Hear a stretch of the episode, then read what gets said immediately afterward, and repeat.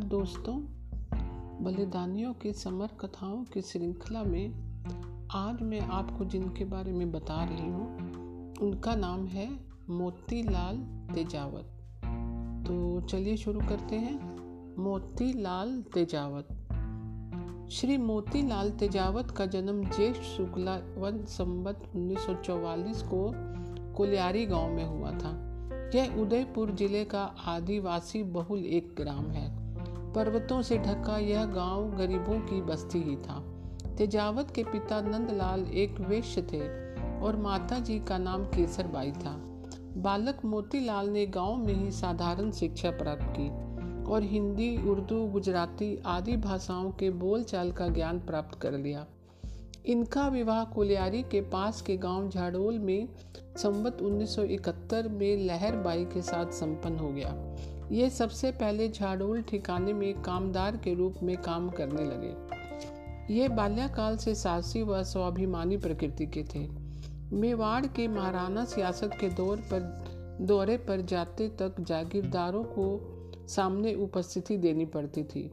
झाडोल राव जी के साथ तेजावत ने देखा कि उस समय महाराणा के हाथी घोड़ों के लिए भीलों, ग्रासियों व अन्य किसानों को घास, लकड़ी आदि का बिना मूल्य व्यवस्था करनी पड़ती थी। बेगार में बेगार में पकड़कर काम लिया जाता था। मना करने पर पिटाई तक की जाती।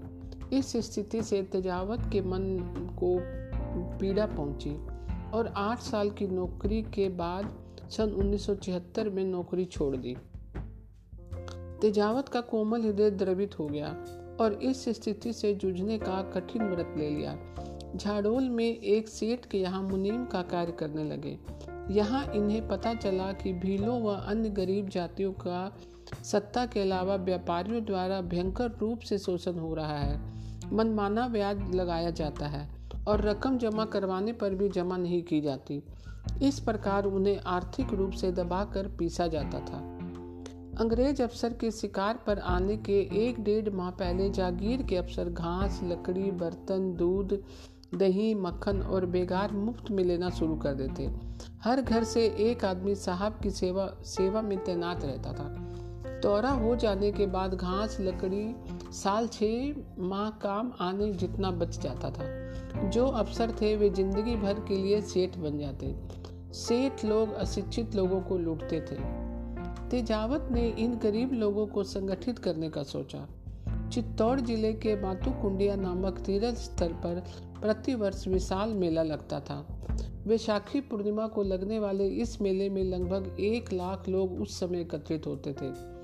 तेजावत ने गांव-गांव से आए किसानों से मिलकर उन्हें समझाया। हर व्यक्ति के दिमाग में चेतना की एक लहर दौड़ गई। सामूहिक बैठक में तजावत की प्रधानता में यह निर्णय लिया गया कि महाराणा साहब को पूर्ण जानकारी देने से पहले कोई भी किसान राज्य कोष में लगान जमा नहीं करवाएगा। इसके बाद गांव-गांव में पर्चे भेजे गए। तेजावत ने इस पर्चे की प्रतिलिपियाँ कर अपने क्षेत्र में स्वर्ण ने बंटवाई। तेजावत ने सभी को इस प्रकार तैयार किया था कि आवश्यकता पड़ने पर भी किसी भील या किसान ने हिंसक मार्ग नहीं अपनाया। इस आंदोलन का मुख्य उद्देश्य एकता स्थापित करना था। यह आंदोलन एक ही आंदोलन के नाम से प्रसिद्ध हुआ। तेजावत इन गरीब आदिवासियों के सच्चे हित चिंतक थे। तेजावत का आपसी विश्वास व आत्मीयता का बंधन लाखों आदिवासियों से बना, वह जीवन पर्यंत रहा। सर्वप्रथम झाड़ोल के आसपास के क्षेत्र से आंदोलन को शुरू किया गया। तेजावत का निवास स्थान होने से कार्य में आसानी रही। बैठक के बाद गाँवों के प्रतिनिधियों ने अपने अपने गाँव में बैठक का विवरण सुनाया तो सर्वत्र उत्साह की लहर छा गई। बाद में किसानों ने एकत्रित होकर अपनी बात महाराणा तक पहुँचाने का प्रयास किया। तेजावत ने उदयपुर के पिछोला झील के किनारे एकत्रित होने का सुझाव दिया, जिससे बात आसानी से सुनी जा सके। वहाँ सात आठ हज़ार किसान एकत्रित हो गए। सभी समस्याओं को पुस्तिका रूप में लिखने का निर्णय लिया गया। लोभी व्यक्ति व चापलूस इस आंदोलन को विफल विफल करने के पूरे प्रयास में जुटे। आखिर अनेक कठिनाइयों के बाद पुस्तिका महाराणा तक पहुँची। महाराणा ने अधिकांश मांगों को मान लिया। यह इस आंदोलन की प्रथम विजय थी। निश्चल व निर्लोभी तजावत ने कभी कोई बात किसी से छुपाई नहीं।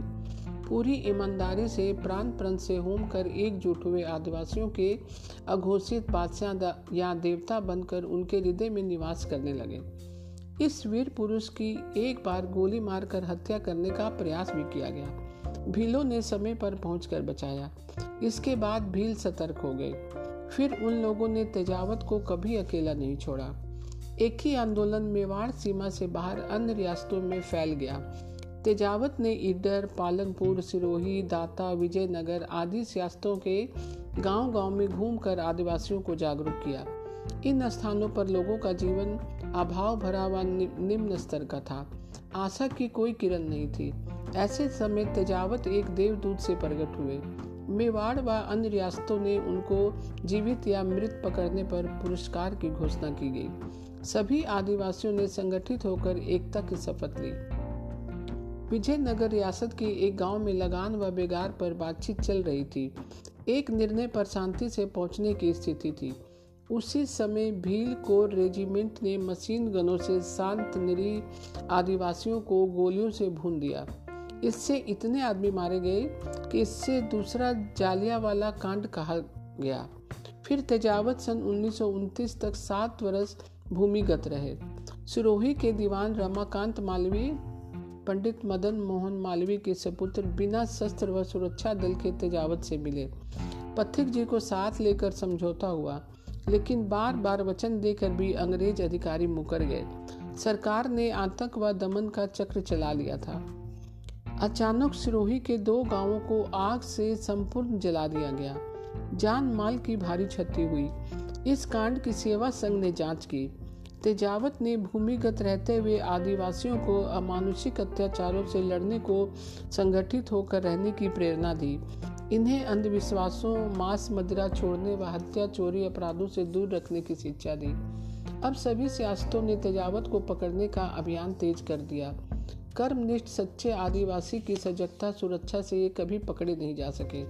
हज़ारों भील इनकी सुरक्षा तीर तलवार लेकर करते थे। मेवाड़ सियासत ने इन्हें पकड़ने के लिए पाँच हज़ार रुपयों का पुरस्कार घोषित किया।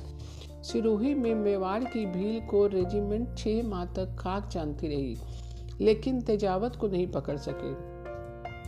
रियासतें अड़ी हुई थी। तेजावत के आत्मसमर्पण के बाद ही समझौता संभव होगा। भील इसे आत्मसम्मान के विपरीत समझते थे। आखिरी गांधी जी की सलाह पर तेजावत ने आत्मसमर्पण किया। गांधी जी एक ही आंदोलन विजय सिंह पथिक के बिजोलिया आंदोलन से बहुत प्रभावित थे। सात वर्ष तक आदिवासियों के साथ मिलजुल कर रहने के बाद आत्मसमर्पण को जाने की विदाई के समय भीलों व तेजावत के लिए करुणा भरे क्षण उभर आए। आदिवासी अपने भविष्य के लिए व तेजावत की क्रूर सरकार के पास जाने से बड़े चिंतित थे। इधर रियासत की पुलिस ने इन्हें आत्मसमर्पण करने पर गिरफ़्तार किया। अब रियासतें घबरा रही थी। कोई भी इन्हें अपने पास नहीं रखना चाहता था। इससे आदिवासियों के भड़कने का खतरा था। फिर उदयपुर के केंद्रीय कारावास में इन्हें रखा गया। इन पर राजद्रोह का मुकदमा चलाकर लंबी सजा दे दी गई। तेजावत को उस कोठरी में रखा गया, जिसमें कभी पथिक जी को बंदी बनाकर रखा गया था। कारावास की अवधि पूरी होने पर भी इन्हें मुक्त नहीं किया गया। शासन को यह खतरा था कि भील क्षेत्र में जाकर उपद्रव शुरू करवा न दें। बाद में उदयपुर नगर से बाहर नहीं जाने की पाबंदी लगाकर छोड़ा गया। उस समय यह वीर पचास वर्षों का हो गया था। सारी जवानी को जंगलों में खाक छानते, भूखे प्यासे, भागते, छुपते या जेल से यातनाएँ सहते बिताया। देश की स्वतंत्रता के लिए सत्रह ग्रह चलाया गया। मेवाड़ में प्रजामंडल की स्थापना की गई। सत्याग्रह छह मास तक चला। गांधी जी के आदेश से स्थगित किया गया। तेजावत भी अन्य कार्यकर्ताओं के साथ गिरफ़्तार कर लिए गए। सत्याग्रह सन उन्नीस के आरंभ में स्थगित कर दिया। लेकिन कार्यकर्ताओं को धीरे धीरे सितंबर के अंत तक छोड़ा गया। तेजावत ने आसपास की अन्य सियासतों में आंदोलन का प्रसार किया। सन उन्नीस में मेवाड़ के अधिकतर क्षेत्र में भयंकर अकाल पड़ा। इस समय आदिवासी जानवरों को मारकर तथा वृक्षों के पत्ते खाने लगे। पशु चारे पानी के अभाव में मर रहे थे। तेजावत इन लोगों को धेर बंधवाने जाना चाहते थे, लेकिन राज्य सरकार ने आज्ञा नहीं दी। गांधी जी ने अंग्रेज़ों के लिए भारत छोड़ो आंदोलन आरंभ किया। मेवाड़ प्रजामंडल ने भी इस आंदोलन को शुरू कर दिया। तेजावत को 22 अगस्त 1942 को गिरफ़्तार कर लिया गया। ये तीसरी बार गिरफ़्तार हुए थे।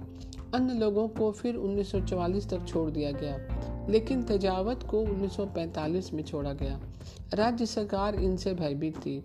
इसके बाद उदयपुर में अखिल भारतीय देसी राज्य लोक परिषद का अधिवेशन हुआ। सतहत्तर राज्यों की लोक संस्थाओं के प्रतिनिधियों ने भाग लिया। तेजावत को देश के प्रमुख नेताओं से मिलने का अवसर मिला।